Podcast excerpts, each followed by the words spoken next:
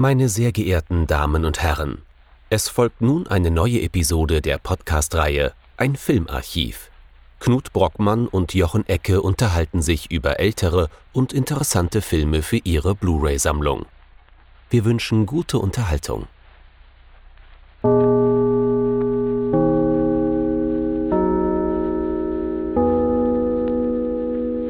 Hallo Knut. Hallo Jochen und hallo liebe Zuhörerinnen und Zuhörer zu einer neuen Episode unseres wunderbaren kleinen Podcasts über Filme.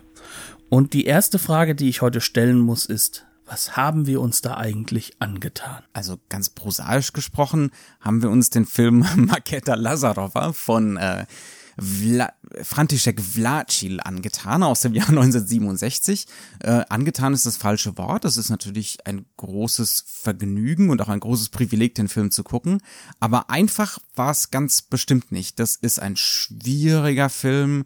Das ist ein langer Film. Das ist ein Film, der sich ganz bewusst heftig Interpretationsversuchen widersetzt und der vor allem mal erlebt werden will. Auf der anderen Seite kann man sagen, es macht es uns heute mit Sicherheit nicht einfacher, wir versuchen es trotzdem. Und wenn wir tschechische Namen falsch aussprechen, dann tut uns das ausgesprochen leid. Definitiv. Marketa Lazarová ist also unser Film. Worum geht es? Es geht im Kern um drei Parteien. Zum einen haben wir da einen Freibauern, das heißt also einen Kleinadligen namens Kozlík. Das Ganze spielt im Übrigen im Mittelalter. Das heißt also, ich glaube, sowas wie 14. Jahrhundert, 13. Vielleicht sogar noch früher. Ein bisschen früher sogar, glaube ich. Ich glaube sogar noch ein bisschen früher. Auf jeden Fall tiefstes Mittelalter. Wir haben einen Freibauern namens Kozlík, der hat einen Hof namens Roacek und weil die Erträge dieses Hofs wohl eher so mittel sind, die Natur ist natürlich strikt gegen den Menschen, ist dem Menschen feindlich gesonnen, verdient sich Kozlík so ein bisschen was dazu, indem er Reisende, Händler und so weiter mit seinen zahlreichen Söhnen überfällt. Das funktioniert soweit auch ganz gut, bis seine Söhne eines Tages, ich glaube, sächsische Adlige überfallen und den Sohn eines mächtigen sächsischen Adligen gefangen nehmen. Und das wird in dem Sinne problematisch, als dass dieser sächsische Adlige natürlich zum einen unbedingt seinen Sohn, der heißt bezeichnenderweise Christian, wir werden auf die christliche, religiöse Komponente des Films ganz ausgiebig zu sprechen kommen. Jedenfalls will der Vater seinen Sohn wiederhaben. Das würde auch normalerweise ganz regulär, wie üblich, gegen Lösegeld laufen. Problem ist nur, der gute Mann soll der neue Bischof in der Gegend werden und damit wird der Fall zum Politikum und damit wird Kozlík zum Gejagten. Ja, der König schickt also Streitkräfte aus, um ihn zu Fall zu bringen, um ihn zu töten oder gefangen zu nehmen und deswegen sucht Kozlík Hilfe bei einem benachbarten Freibauern, also auch Kleinadligen namens Lazar. Die beiden sind sich eigentlich auch feindlich gesonnen normalerweise. Er probiert es aber trotzdem mal. Das Ganze scheitert. Kozlík legt den Hof von Lazar mehr oder weniger in Schutt und Asche und lässt Lazars Tochter entführen. Die wird auch noch vergewaltigt. Das ist die Marketa Lazarová des Titels. Das heißt, also, es geht hier keinesfalls um einen Markt oder so. Das ist ein Eigenname, ein Frauenname, Marketa Lazarová.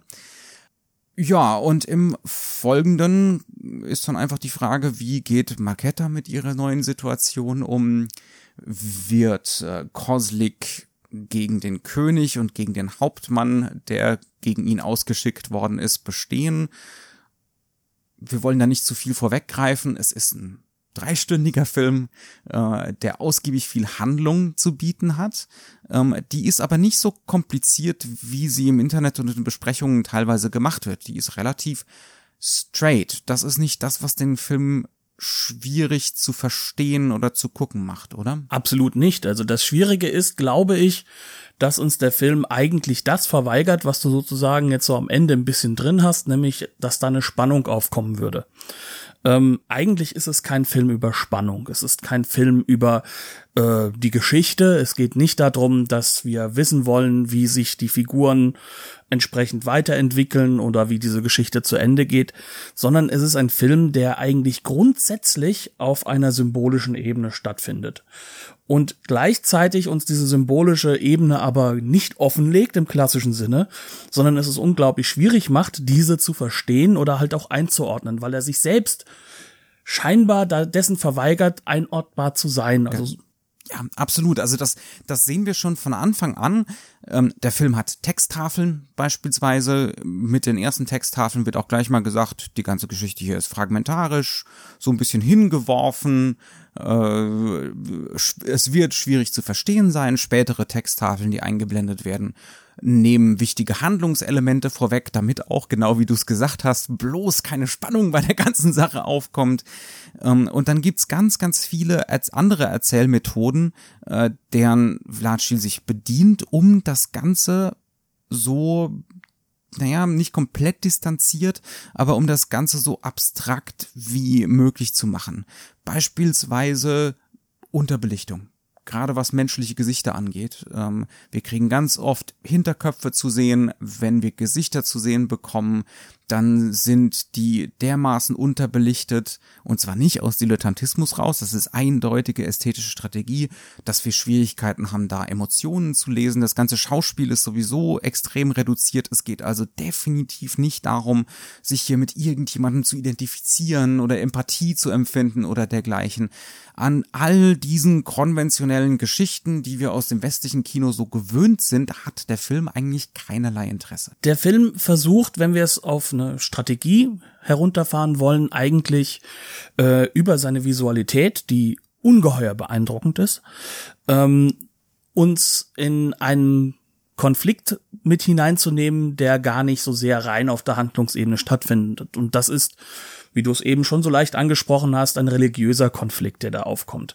Und zwar haben wir es hier zu tun mit Leuten, die leben in einer sehr, sehr harschen Natur, und diese wird visualisiert durch extreme Totalen, durch Weiten, dadurch, dass aber auch im Vordergrund bei fast jedem Bild irgendwo noch irgendwie ein Busch, ein paar Gräser, ganze Bäume, irgendwas immer wieder davor steht, in der Unschärfe auch meistens steht, was uns den Blick mehr verstellt, als dass es uns einen Blick ermöglicht. Und diese Totalen werden mit einer ganz ähnlichen Strategie immer wieder mit extrem subjektiven Aufnahmen kann man sagen, montiert, verschnitten, ja. Mhm. Und diese extrem subjektiven Aufnahmen haben wiederum ähnliche Dinge. Da haben wir auch wiederum diese Verstellungen im Vordergrund. Wir haben aber auch eine sehr starke Bewegung. Wir haben Elemente drin, die die Kamera immer wieder gehetzt wirken lassen, immer wieder so aufstellen, dass wir gar nicht das Gefühl haben, dass wir irgendwo irgendwie Zeit haben, das Bild aufzunehmen. Da sind Subjektiven auf einem Pferd zum Beispiel geschnitten. Wir sehen halt im Endeffekt im Vordergrund, auch relativ unscharf, dann diesen Pferdekopf die ganze Zeit hin und her rütteln. Das ganze Bild rüttelt und ruckelt. Wir sehen gar nicht wirklich perfekt, was da passiert. Aber auf der anderen Seite wird dann nicht geschnitten zu einer halbnahen oder einer anderen, relativ einfach dekodierbaren, handlungsnahen oder handlungspositiven Einstellung, sondern wir gehen wieder in diese radikale Totale hinein, in der wir erstmal suchen müssen, wo ist denn jetzt eigentlich die Quelle unseres subjektiven Blickes jetzt hingekommen? Und das macht der Film in einer Form und in einer Radikalität, die ganz glasklar darauf hindeutet, dass wir es hier mit einem Montagekino zu tun haben, mit einem Film, der uns über das, was er montiert, assoziativ, thematisch etwas mitgeben möchte. Und das ist halt ein Element, was es natürlich für jemanden im Westen fast unmöglich macht, grundsätzlich die klassische, realistische Erzählform, die wir zum Beispiel aus Hollywood kennen, die wir, wie wir es schon mehrfach erwähnt haben, auch immer wieder hochleben haben lassen von André Bazin, das hat damit nichts mehr zu tun. Das ist eine komplett andere Kinokultur, das ist ein komplett anderes Verständnis von Kino, und dafür müssen wir eigentlich sehen, wo befinden wir uns zeitlich. Wir befinden uns in den 60er Jahren in einer wieder einmal neuen Welle, also Filmgeschichtlich wird alles als neue Welle bezeichnet. Allein in Hongkong gibt es 2 neue Wellen. Es gibt im tschechischen Kino eine neue Welle in den 60er Jahren. Und was das Interessante ist, ist, dass dieser Regisseur mit diesem Film sich auch dieser neuen Welle des Kinos eigentlich vollkommen verweigert. Er geht nicht hin und versucht im tschechischen Kino realistisch auf die Straße zu gehen, was wir ja auch schon in anderen Filmen hatten, was wir in Hands Over the City hatten, was wir bei der Nouvelle Vague hatten. Bei Mickey One. Sondern wir sind hier in einem Kino unterwegs, das definitiv großes Kino sein will, das sehr in die Breite inszeniert ist, was versucht, die kompletten riesige Leinwand auch zu benutzen. Der Film ist über mehrere Jahre hinweg on location mitten in der Pampa gedreht worden. Also nicht in der argentinischen Pampa, sondern im Nichts, drücken wir es so aus. Alles, was in diesem Film genutzt wird, all die ruinenartigen Gebäude, das alles wurde sozusagen on location gefunden, weiter bearbeitet. Und es ist so gut wie nichts auf einer Soundstage entstanden. Es fühlt sich alles an, ein bisschen wie experimentelle Archäologie. Ja, der Realismus ist extrem hoch, wenn es um solche Themen geht wie sind die Leute gekleidet, wie leben sie ungefähr. Wenn wir uns jetzt vorstellen, in den 60er Jahren, was sonst so als Ritterkino zu sehen ist, dann ist das ein brachialer Abgesang da drauf. Da sind keine bunten Gewänder. Der Film ist in Schwarz-Weiß gedreht. Natürlich hat er keine Farbe, aber dieser Film ist erdig, er ist dreckig. Die Figuren tragen Klamotten, die sind zerrissen, die sind am Ende.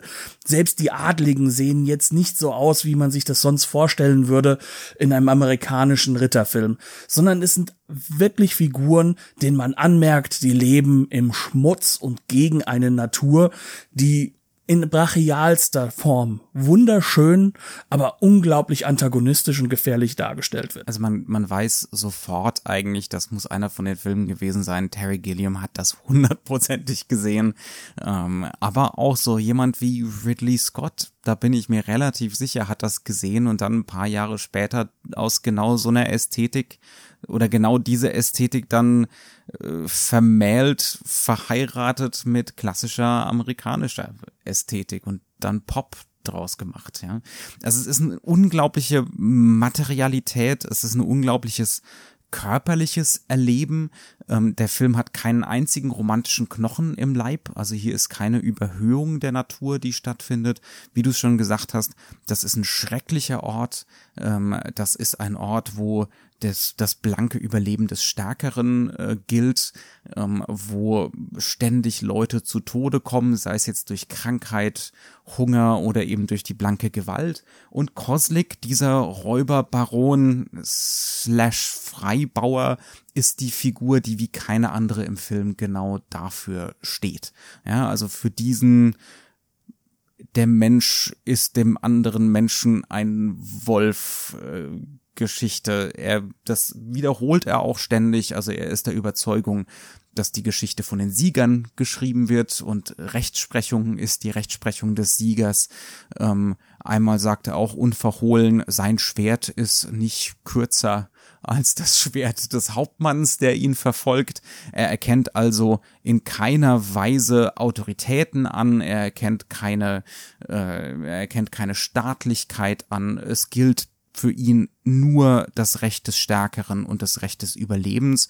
Und dabei macht er auch in keiner Weise beispielsweise vor sexueller Gewalt halt. Vor sexueller Gewalt macht eigentlich niemand in diesem Film halt. Das ist eines der zentralen Elemente. Also Sexualität ist in diesem Film ein reines Machtinstrument. Es ist ein brutales Machtinstrument. Es ist nicht so, dass wir hier auch nur irgendwo Zärtlichkeit erleben würden in dem Film. Von Marketa dann schon, aber in welchem Kontext? Da müssen wir dann gleich mal drauf kommen. Genau. Ja. Aber der Hauptfaktor, um den es einfach geht, ist, dass in dieser Welt für positive Gedanken nur in einer sehr entrückten Form irgendwie irgendwo Platz ist. Wir haben jetzt so ein bisschen über die Visualisierung gesprochen. Wir können vielleicht auch noch ein bisschen mehr. Wir könnten im Übrigen 2 Stunden oder tagelang über die Visualität des Films sprechen, weil das ganze Ding eine Wucht ist. Man muss es nochmal 3-mal unterstreichen. Also es ist schwer vorstellbar, wie sehr die Focus-Puller also die Menschen, die die Schärfe ziehen, die Operator, die Kameramänner gelitten haben müssen bei diesem Film. Es ist ständig so viel los, die wildesten Schwenks, die irresten subjektiven, ständig wird die Schärfe gezogen, ständig sind die Figuren in Bewegung, das muss eine irrsinnige Zeit, also man versteht eigentlich sofort, warum die Dreharbeiten so lange gedauert haben. Ja, also das irgendwie auf Zelluloid zu bringen, ohne Unschärfen oder ohne zu viele Unschärfen und dergleichen, das ist der völlige Wahnsinn. Alleine dafür kann man die 3 Stunden schon problemlos aufwenden, einfach nur sich in diese reine Erfahrung zu begeben. Also es ist ein Film, der einen erheblichen Performance-Charakter auch hat. Es geht darum, subjektiv, quasi körperlich diese Ereignisse nachzufühlen. Jetzt nicht auf einer gebändigten emotionalen Ebene, sondern auf einer wirklich, es geht um die Eingeweide. Mhm. Es geht um ein richtig körperliches Empfinden, ohne dass man da überhaupt abstrakt interpretieren müsste. Dazu kann man vielleicht auch noch erwähnen, dass der Film auch in einer gewissen Tradition des Experimentellen steht. Wenn wir uns jetzt gerade mit diesem Film ein bisschen schwerer tun, dann hat das damit zu tun, dass wir sehr deutlich westlich sozialisiert sind. Wie wir wissen, Tschechoslowakei war zu diesem Zeitpunkt im Ostblock, in den 60er Jahren, war also das Kino, das die dortigen Filmemacher beeinflusst hat, definitiv nicht das klassische westliche Kino, sondern hier ist sehr viel drin vom frühen russischen Experimentalfilm, da ist sehr viel drin von einem Dziga Vertov, da ist extrem viel drin von einem Sergei Eisenstein. Insbesondere Ivan der Schreckliche. Ivan der Schreckliche ist teilweise wirklich sichtbar in diesem Film. Und zwar wie eine Modernisierung, wie eine Möglichkeitserweiterung mit der Kamera. Der Film wird sehr häufig mit Die 7 Samurai verglichen von Akira Kurosawa. Das passt eigentlich gar nicht, aber es passt auf einer anderen Seite schon, denn die Art und Weise der Schwarz-Weiß-Fotografie, auch die Art und Weise, wie die Linsen benutzt werden für die Kameraarbeit, wie geschnitten und montiert wird, die ist relativ ähnlich, aber eigentlich liegt das daran, dass auch ein Akira Kurosawa sehr viel sich gerade von Ivan der Schreckliche, gerade von Eisenstein abgeschaut hat. Und das merkt man in diesem Film halt von Anfang bis Ende an. Und das macht es uns aber auch so schwierig, denn grundsätzlich kann man wirklich sagen, bei zum Beispiel mir hört die Kenntnis des russischen Kinos kurz nach dem Stummfilm relativ auf. Da ist nur noch wenig übrig, da sind dann die großen Namen. Ich glaube, für die meisten von uns. Ja, also es bleiben vielleicht noch ein paar große Namen. Solaris hat wahrscheinlich jeder von uns gesehen, aber sonst ist es halt sehr schwierig, sich in dieser, sag ich mal, filmsprachlichen Kultur zu orientieren. Aber und das ist das Spannende daran, man bekommt ja trotzdem sehr deutlich mit, was der Film eigentlich auf einer Symbolebene so erzählen möchte. Wir haben's ja schon ein bisschen angerissen. Also es geht faktisch um Religion. Wenn man bei Kozliks Religion wirklich von der Religion reden kann. Also wir bekommen immer mal wieder heidnische Geschichten zu sehen in extrem irritierenden, heftigen Montagen, wie sich später rausstellt, von einer inzestuösen Beziehung in Kozliks Familie beispielsweise zwischen einem seiner Söhne und einer seiner Töchter.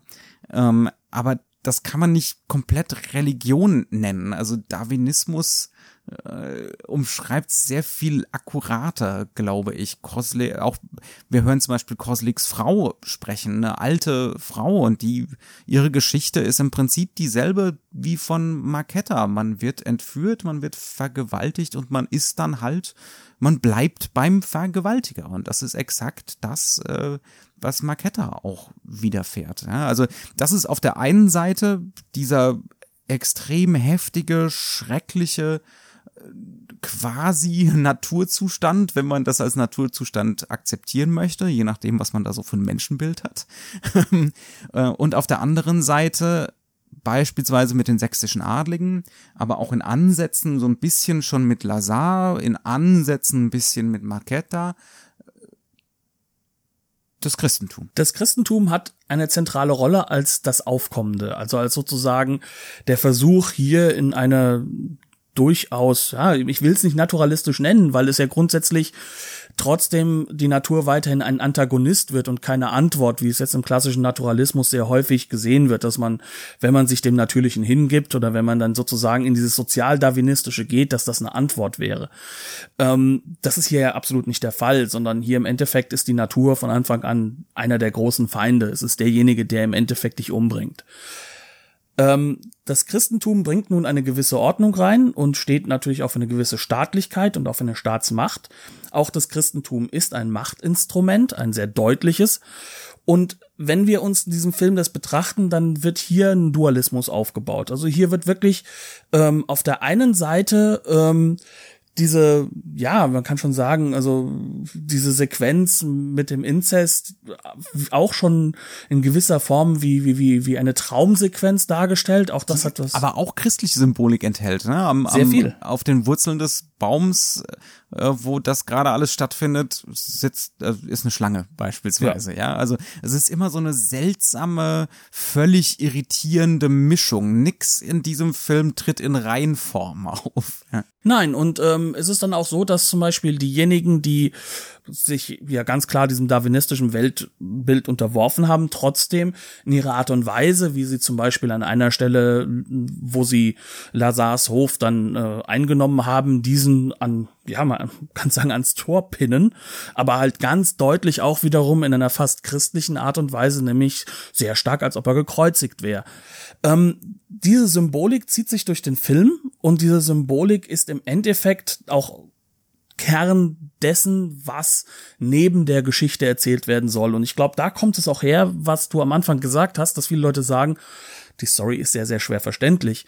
Ist sie eigentlich nicht, sondern die zweite Geschichte, die symbolische Geschichte, die sehr abgetrennt ist, die ist diejenige, die sehr stark Schwierigkeiten gestaltet, weil sie auch keinerlei positive Elemente in eine oder andere Richtung aufbaut. Also, wie wir es eben gesagt hatten, alles, was Negatives passiert, wie zum Beispiel auch der Inzest, sind auf beiden Seiten negativ belegt. Das heißt also, es gibt keine Antwort des Christentums, es gibt auch keine Antwort im Heidentum, die irgendwo irgendwie da was entgegensetzen würden.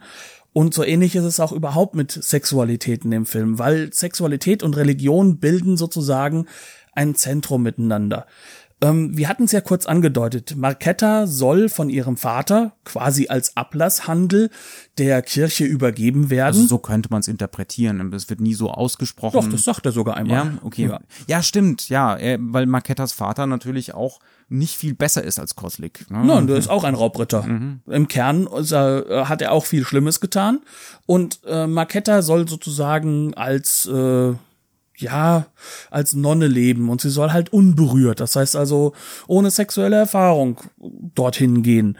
Und grundsätzlich wird zu diesem Zeitpunkt das Kloster auch noch durchaus positiv belegt, auch wenn man schon das Gefühl hat von Anfang an, diese Nonnen, wenn man sie sieht, sind mächtige Persönlichkeiten und sie sind immer mit einem Blick ausgestattet, der ins Mark geht, der bewertend ist, der anklagend wirkt, der in keinem Moment was Positives, Freundliches hat. Also genau das Gegenteil, was man in sehr vielen anderen Filmen von Nonnen sozusagen für Blicke bekommt, die ja meistens eher was Benevolentes haben. Und gleichzeitig ist das so, dass man sagen kann, dass diese Sexualität, also diese christliche Sexualität, das sich nicht hingeben des Triebes, durch die Vergewaltigung von Marketa ihr genommen wird. Und sie wird vergewaltigt von dem ältesten Sohn, glaube ich, von Kozlík, nämlich Mikoláš, der eine zentrale Rolle in dem Film auch spielt. Er ist zum Beispiel derjenige, der diesen Überfall auch inszeniert hat. Also das ausschlaggebende Ereignis ganz zu Anfang des Films, ja. Genau. Mhm. Und was danach passiert, ist eben genau das, was in dieser Geschichte schon mal erzählt wurde von der alten Frau. Marketa gibt sich dann sehr willentlich der Beziehung, wenn man das so nennen möchte, mit Mikoláš hin.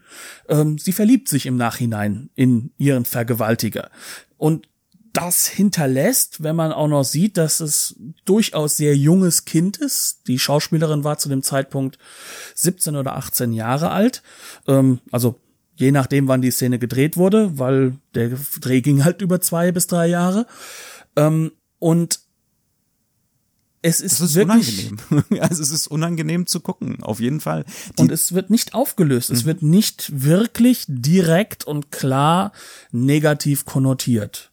Aber auch nicht positiv. Beziehungsweise es wird widersprüchlich konnotiert. Jetzt könnte man natürlich aus feministischer Sicht sagen, geht überhaupt nicht. Ja, also ein Film, der so ein Stockholm-Syndrom im Prinzip erzählt, aus westlicher Sicht würde man das ja dann so nennen, und damit quasi die Vergewaltigung da so drüber bügelt, das geht nicht. Ja, der hat den Klassikerstatus nicht verdient, erst recht nicht als bester tschechischer Film aller Zeiten bezeichnet zu werden, wie es manche Kritiker tun.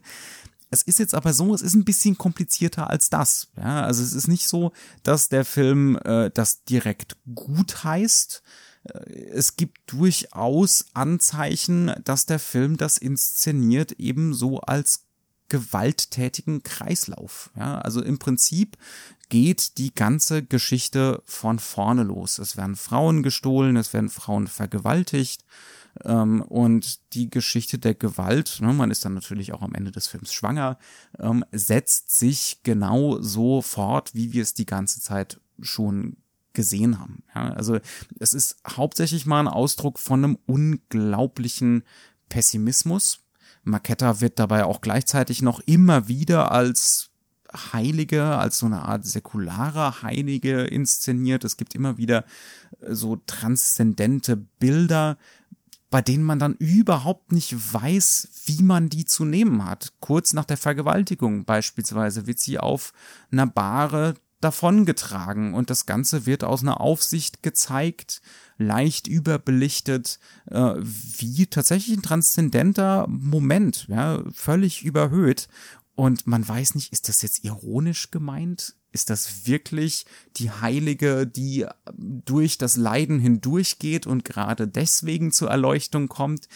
Der Film lässt einen da ratlos zurück und genau das will er, einen ratlos zurücklassen mit der ganzen Sache, mit einer reduktionistischen Lesart im Sinne von: Hier wird Vergewaltigung gut geheißen, kommt man der ganzen Geschichte definitiv nicht bei. Ich behaupte sogar, dass Sexualität an sich ja nur das Machtinstrument ist und als solches natürlich ist auch die Vergewaltigung rein negativ gesehen. Nur kommt halt eben zum Beispiel halt auch die christliche Konnotierung auch nicht deutlich besser weg. Wenn wir uns betrachten, dass Marketa an einer Stelle sozusagen wieder verstoßen wird. Und zwar hat das damit zu tun, dass es zum Krieg kommt zwischen des Königs Armee, also des Hauptmanns. Und wenn man die Haupthandvoll Leute als Armee bezeichnen kann. Ja, und von Kozlík. Und sie wird dann halt wirklich verstoßen, wieder freigelassen im Endeffekt von Mikoláš, weil auch Mikoláš sie wohl überleben sehen möchte. Dann wendet sie sich zu Hause zu ihrem Vater, aber für sie ist Ende. Er sagt ihr ganz glasklar, du hast hier keine Rolle zu spielen, du gehörst hier nicht hin, du funktionierst nicht, du bist nicht mehr rein. Das heißt also, dieser rein religiöse Blick ist, dass sie selbst schuld dran sei, was sie definitiv nicht ist. Das muss man so festhalten und der Film stellt das auch nie so dar. Und dann geht sie weiter zum Kloster, wo sie ja aufgenommen werden sollte. Und alles, was dort als Antwort ist, ist, dass sie Buße tun muss.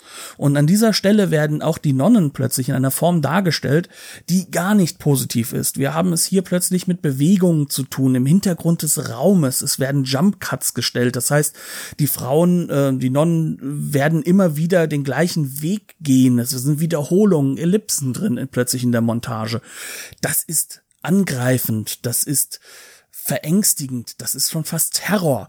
Und wenn man sich das betrachtet, dann sieht man einfach auch, dass anhand der Sexualität jede Form von Religion durchaus als etwas gesehen wird, was einfach nur rein eines Machterhalts und einer Organisation von Macht zugeordnet werden kann. Und das macht der Film durchaus clever und das macht er auch durchaus gut. Die Problematik ist natürlich nur diejenige, dass er uns trotzdem verweigert, dass wir jetzt dann sagen können, genau so, jetzt haben wir es richtig gesehen, das haben wir jetzt 100% richtig gelesen, weil er wird uns trotzdem mit Widersprüchen immer wieder in einen Raum der Unsicherheit zurücklassen und wieder zurückwerfen. Aber das will der Film auch. Er möchte, dass wir uns mit ihm so beschäftigen, dass wir am Ende des Tages nicht hundertprozentig sicher sein können, uns aber mit dem Thema sehr deutlich auseinandergesetzt haben. Auf jeden Fall. Und dazu benutzt er alle Mittel der Verfremdung, die ihm irgendwie einfallen. Auch in diesem Sinne ist das natürlich Kino der neuen Welle. Auch in diesem Sinne passt das ganz gut in die Reihe von Filmen, die wir aus diesen jungen Bewegungen der 50er und 60er Jahre uns bis jetzt schon angeguckt haben. Vlachil macht, was ihm gefällt, von Moment zu Moment. Und das sind dann solche Sachen wie: Der Film ist fast komplett nachsynchronisiert, auf alles wird Hall draufgelegt ohne Ende, damit das Ganze klingt, als würden die Figuren über die Jahrhunderte hinweg mit uns sprechen, als wären die ganz, ganz weit entfernt beispielsweise. Kameratricks, alles, was ihm so einfällt, um auch eine extreme Fragmentierung, eine Ironisierung. Wir haben da beispielsweise eine Erzählerstimme, bei der sich dann später rausstellt, eine extrem zynische und gemeine Erzählerstimme, bei der sich später rausstellt, das soll wohl Gott sein. Ob das so stimmt, lässt der Film auch vollkommen offen. Möglicherweise ist es auch einfach nur eine bösartige Spielerei, die der Film mit uns spielt. Es gibt noch einen Wandermönch, es gibt diverse Subplots, die da auch mit einer extrem hohen Symbol- und Metaphernlastigkeit auf einen einprasseln. Ich glaube, all diese extreme Fragmentierung und diese extreme Masse an verfremdenden Effekten, die sorgen dann am Ende dafür, dass man sich so fühlt, als hätte man gar nichts mitbekommen. Sie sorgen für eine Orientierungslosigkeit, die aber durchaus vielleicht auch ein Teil der Message des Films ist. Es gibt keine einfache Orientierung und da geht es auch wieder um diese Machtstrukturen. Wir sind ja an keinem Punkt hier, an dem irgendwie irgendwo das Christentum jetzt schon die Sortierung eingebaut hätte. Wenn wir uns anschauen, wie zum Beispiel der Vater des ebenfalls entführten jungen Mannes vom Anfang, der übrigens in eine Liebesbeziehung mit besagter Tochter von Kozlík noch eingehen wird, wie dieser charakterisiert wird. Das ist eine Witzfigur, das ist ein lächerlicher, kleiner, ich will herumspringender Mann. Das hat auch keinerlei positive oder klare Konnotierung. Wenn wir uns das alles sozusagen anschauen, dann ist es mit Sicherheit ein Film, der in seiner ganzen Gewalttätigkeit dem Montagekino sehr, sehr deutlich zuzuordnen ist. Und das macht ihn auch so besonders, weil wir haben wirklich hier 3 Jahre on-set Dreharbeiten und einen Regisseur, der hier aus den unterschiedlichsten Bildern, wo er von Szene zu Szene die gleiche Kamera-Setups einfach mal mit einer komplett anderen Linse aufbaut, wo er zwischen Szenen, die sehr stark in die Tiefe inszeniert ist, hin zu sehr, sehr platten Szenen wechselt, wo die Brüche nicht nur deutlich sind, sondern uns auch sozusagen auffallen sollen. Wenn man sich das mal wirklich im Kopf versucht, wie ein Mensch das organisieren möchte, dass er am Ende im Schnitt einen vollständigen Film noch bekommt, dann ist das schon erstaunlich. Vor allem, weil er ihn ja nie fertig gedreht hat. Es fehlen ja Szenen. Da war das Geld dann irgendwann alle. Das hilft dem Verständnis natürlich auch nicht unbedingt. In dem Sinne nimmt ein Mammutwerk wie der auch so extrem persönlicher Ausdruck ist, der on location gedreht ist, der im Chaos entstanden ist, dann natürlich spätere amerikanische Großprojekte, wie zum Beispiel so einen Apocalypse Now oder so schon durchaus vorweg, ja, also diese Megalomanie, die auch das Fiebrige. Ja, auf jeden Fall, ja. Wo bleiben wir dann dabei stehen? Wie stehen wir zu dem Film? Und das ist eine Frage, die ich mir ehrlich gesagt noch nicht mal hundertprozentig beantworten konnte. Kanntest du das? Also jetzt gerade im Reden drüber, ich würde ihn sofort wieder gucken. Ja, also ich würde tatsächlich ihn sofort wieder einschmeißen. Es stellt sich sofort, gerade wenn man sich darüber unterhält, eine unglaubliche Faszination wieder ein. Während man es guckt, ich war wahnsinnig desorientiert. Ich war immer wieder extrem verwirrt. Der Film bietet einem praktisch keinen Halt. Und man auch jetzt noch, und ich glaube, das wird auch immer so bleiben, habe ich extreme Schwierigkeiten, dazu wirklich eine Position zu beziehen, das Ganze wirklich einschätzen und beurteilen zu können. Das halte ich aber auch für eine ganz große Qualität. Man muss das nur abkönnen. Also das ist definitiv nicht für jeden geeignet und das ist auch mit Sicherheit kein Urteil über den eigenen Charakter, wenn man hiermit nichts anzufangen weiß. Das sehe ich ganz ähnlich. Also was mir bei dem Film unglaublich geholfen hat, ist, dass ich beim Thema Mittelalter zum Beispiel auch schon sehr einfach und sehr klar einzufangen bin. Also ich gebe es gerne zu, in jungen Jahren habe ich halt auch einmal ein wenig versucht, Live-Rollenspiel zu betreiben, war auf vielen Mittelaltermärkten und der Film löst auf dieser Ebene schon von Anfang an unglaublich viel ein.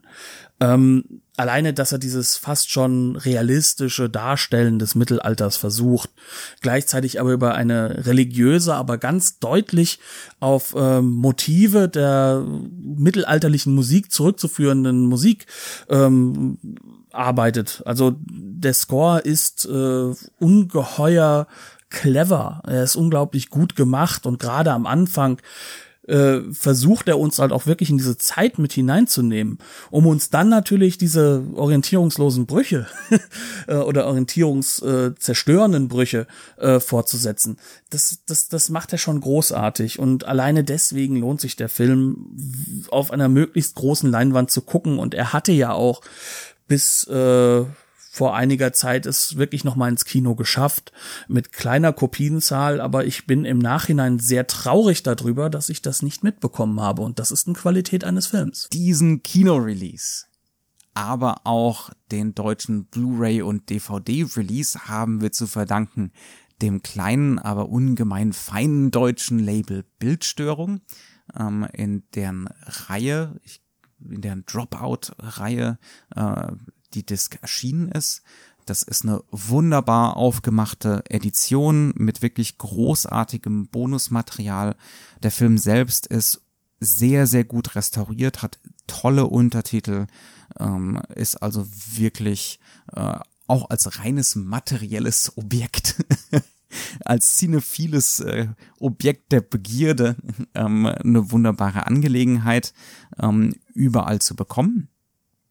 Und wer also Interesse an solchen Trips hat, die anstrengend sind, aber auch eine wirkliche körperliche, emotionale, aber auch intellektuelle Erfahrung, absolut empfehlenswert. Das können wir so stehen lassen. Und dementsprechend können wir sagen, dass wir damit unser Fazit gesprochen haben. Und ich weise noch einfach kurz darauf hin, dass wir dann nächste Woche wieder zurückkehren werden mit einem klassischen amerikanischen Film, der... Es wird übersichtlicher. Es wird deutlich übersichtlicher, der komplett in einem Raum größtenteils spielt, bis auf 2-3 Aufnahmen, was es schon sehr viel übersichtlicher macht. Aber zu den ganz großen Klassikern gehört nämlich Sidney Lumets Verfilmung von 12 Angry Men. Bis dahin sagen wir beide Dankeschön, dass ihr euch das angehört habt. Wir hoffen, dass ihr für 12 Angry Men auch wieder zurückkehren werdet. Und bis dort sage ich einfach nur Tschüss und Dankeschön. Bis zum nächsten Mal.